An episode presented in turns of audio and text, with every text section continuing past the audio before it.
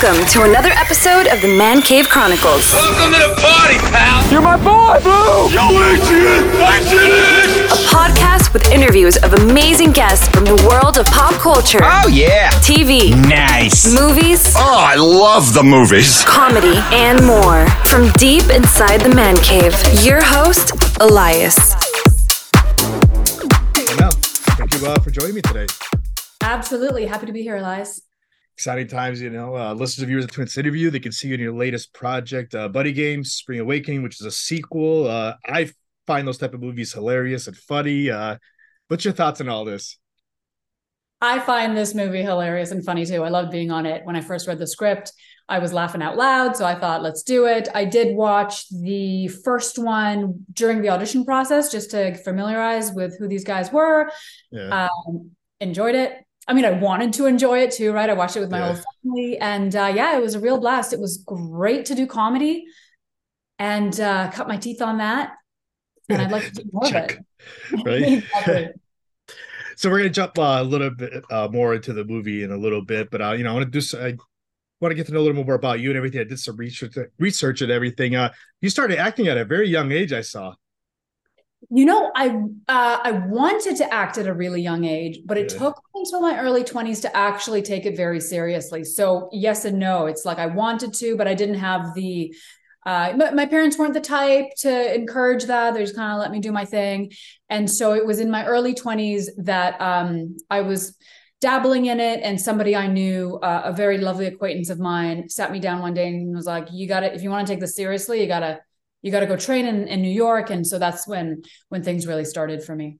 Well, uh, when you when you were young, when you were younger, uh, I saw that it kind of hit like around the age of six, right?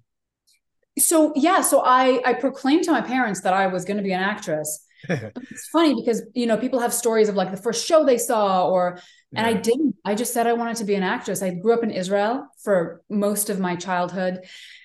And I wasn't exposed to theater or even that much film, to be honest. My parents weren't in the arts. And so I just said this thing, and my parents were like, oh, that's so sweet, you know, and and I didn't know what it meant until many years later, but I think I was meant like this is what I meant to do. So I Mhm. just intuitively knew it.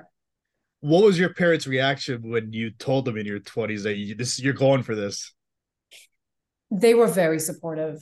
There's one thing my dad, um, one of the main things I take away from my father and my mom is that they said, no matter what you do, it's it's got to be something you love and that you want to wake up to every day. So I didn't get a lot of pushback from my family, just not a lot of that support that you can get at a young age. But Yeah. you know, everyone has a different story. So yeah, they were very supportive and they supported me going to New York to study, and they're proud of me. Was there ever a backup plan with anything? No. No, I had one uh short period in my life where things weren't quite meshing and going the way I wanted and I went, "Okay, what am I going to do if I if I'm not going to do this acting?" And Hmm. I kind of wanted to be a doula. do you know what that is? No, please tell me. it's a it's a support a doula supports uh birthing like Okay. bringing children in. oh and they can also support um death so i really am passionate about childbirth and it was this thing i was like oh i could do this but i was like i don't think i could handle the blood so anyways i stuck with acting I think you you made the better choice. I think. Yeah. it's a cool job but not for everyone Really. Um. So thro- you've done a, a few projects already. Also, like, what's been like your uh your favorite project to work on, like, or biggest accomplishment so far in your young career?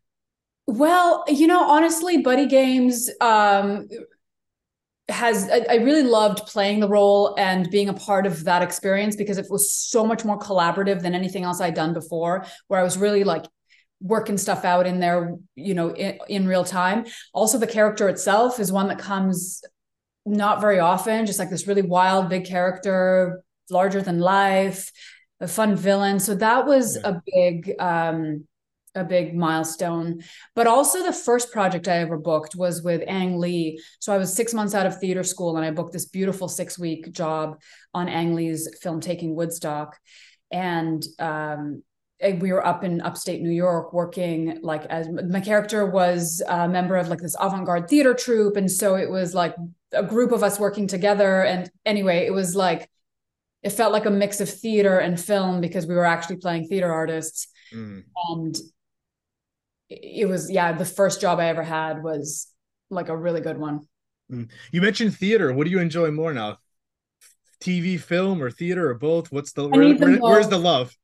i need them both i really do uh, i love theater because of that rehearsal process that space you get into when you like are figuring it out together it's kind of like uh, not like writing but you're you're figuring things out in real time whereas on set you show up and you've already done all your work on your own and you're you know you got to be flexible to what other people are bringing to the table but it's Yeah. you're coming in and you're just getting it done. Whereas with theater i just love the rehearsals. What do you find more easy to prepare for, theater or TV film? depends on the project i guess.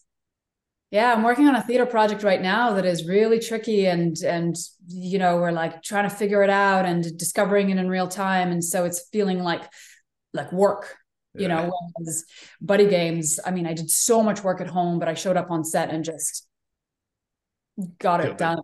Yeah So yeah, let's jump uh, jump into a buddy games. You mentioned you were reading the script uh, and uh, you were watching the first movie as well. Uh, tell us a little bit about your audition process for this. it was so painless um I it was so I, I had my first audition. I loved the role, so I put a lot of heart into it. It's comedy, so it was um, a little bit more fine tuned than a more organic, dramatic process. And then I got a call back. It was on Zoom, as they are often these days. It Mm. was the producers and Josh himself, just the two of them. I did my takes. They laughed. They said they loved it, and that was it. There was no redirects. There was nothing. And so then very shortly after I found out I booked it. And when I did get on set, both Josh and the producer said, like, we knew right away. Which happens a lot, right? I mean, sometimes Yeah. it's it's a longer process for people, but this was yeah, they just so we see you as uh, we see you as Phoenix. What was the like the description you were given for this character? I can't even remember. I feel like I think of her as this cult leader who's, you know, a, a, cult leader. Um, and they use the term woke, which I think is a controversial kind of term these days. And people are like, that's not what it means. And, you know, Yeah. whatever. That's what I uh, got. And so, uh, yeah, and it was, it's in the script. Like you can't do it small. It's, she's just so crazy. She's so off. yeah, I can tell we're watching this. It's like yeah, your character is all over the place in a way. she's absolutely insane um and that was that was very clear in the in the text so that's where i went with it What do you think was like the biggest challenge like playing this character? Any challenges? uh one of the biggest well she talks a lot she's like monologues and monologues and monologues throughout and she carries a lot of the scenes that she's in she's really in charge and navigating everybody so it felt really good but it was also a little intimidating to come in and work with these amazing comedians and Yeah. with Josh and to kind of take up so much space. So it was a challenge, but also a joy. You, you mentioned Josh. Uh, did he give you any tips for being part of this project? Any pointers? any advice? Uh, he didn't give me any advice per se. He made it real. He made me feel so comfortable and welcoming right from the get go. But there were a couple, there were like two or three moments that both him and Nick Swardson were like, oh, do it this way. Because for the most part, I did my own thing. But there were a couple of moments that they offered me um, a way to perform it. And I took it and it worked really well. So that was nice. You Especially- mentioned go, ahead. Well, I was going to say, especially from Nick Swardson, who was just so funny. And so when he would give me little tidbits, it was it was gold. Where I was going with is like you know like you mentioned like all these comedians that they're on the and, and actors too that are on the in the film. Uh, who was your favorite like scene with? Would you say Um, or most- working with? Well, I, I mean, mostly I worked with with Nick and Josh. That was my main counterparts, and I love them both. But I really appreciated uh, Nick Swardson because oh, his just his like certainty with his comedy is so um inspiring. I don't know. He just and he will like I said, he was always feeding little like making up lines on the spot, and I would take them and see if they Oh, work. That was, I was cool. hoping I was hoping you were gonna say that because I've had other guests that have worked with him and they pretty much he likes to like not ad lib, but he'll sometimes he'll, he'll go off script and they keep going. Oh yeah, that's his thing. That's what he does. He's really good at it, and I think he gets hired for that too, right? And then also because the two of them are friends outside of work, there's that comfort to just and so and he'll also go. He'll do this thing where he goes, um, "Oh wait, wait, wait, okay, say this," and he'll say it super deadpan. He'll like feed you a line, and he's like, "Yeah, say that. That'll be funny." And I'm like, "Okay," and then I say it. It's really funny. What What are you hoping for, like the audience remembers from your performance from from this movie? Um, I hope they just enjoy and laugh. Yeah, and uh, oh, what is that's a good question. What do I hope they remember?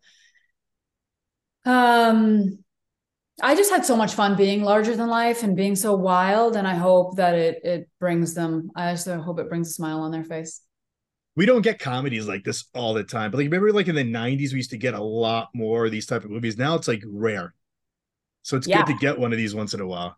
It was. It was actually uh, my father-in-law watched it, bless him, and he he called up and he said, "You know, it's like it's like uh, these guys are from the '80s or '90s and they never grew up, and it's like it's just like it was like taking him back." And I was like, "That's yeah. exactly what what it is." He really understands because this movie's not for everybody, right.